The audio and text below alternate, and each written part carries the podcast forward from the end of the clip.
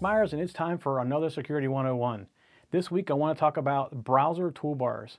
And I'm sure you know what I'm talking about. You may be shopping somewhere and it installs a little toolbar right beneath uh, your forward and back in your browser.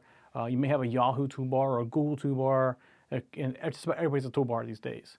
And I've been places where the toolbars are this big and the stuff you see is this big. So there's more toolbar space than there is actual white space to see a website.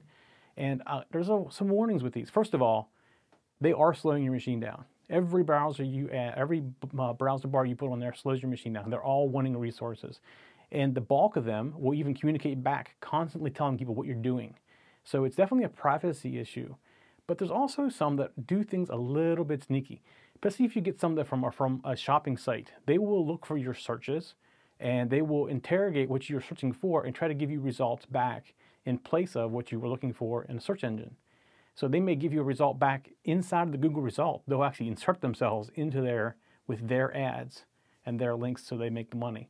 So you get very careful about these. I never recommend you use any browser toolbars unless you really, really need it or you know what it is. I don't even recommend necessarily use the Google toolbar because Google tracks a lot of information about you. And if you're a privacy person, the kind of people don't like to know what you do, then you definitely don't want that on there. Now, it is a very feature rich, uh, and I do not believe Google is trying to hurt you. So don't take that the wrong way. They just, um, to give you the best experience that they, they can, they need to know more about you and your habits of surfing and what you look for. So there's a lot of privacy things in there. But there's like a Yahoo toolbar, and you start adding these all these in here together. All this information is going to different places about where you're going.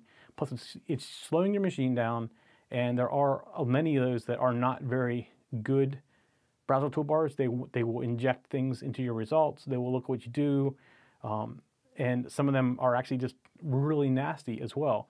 Um, that's not the bulk of them. The bulk of them are trying to be good citizens. However, they are really taking advantage of you. So lesson is try to keep as few toolbars as possible in your browser to keep yourself safe and your machine running faster.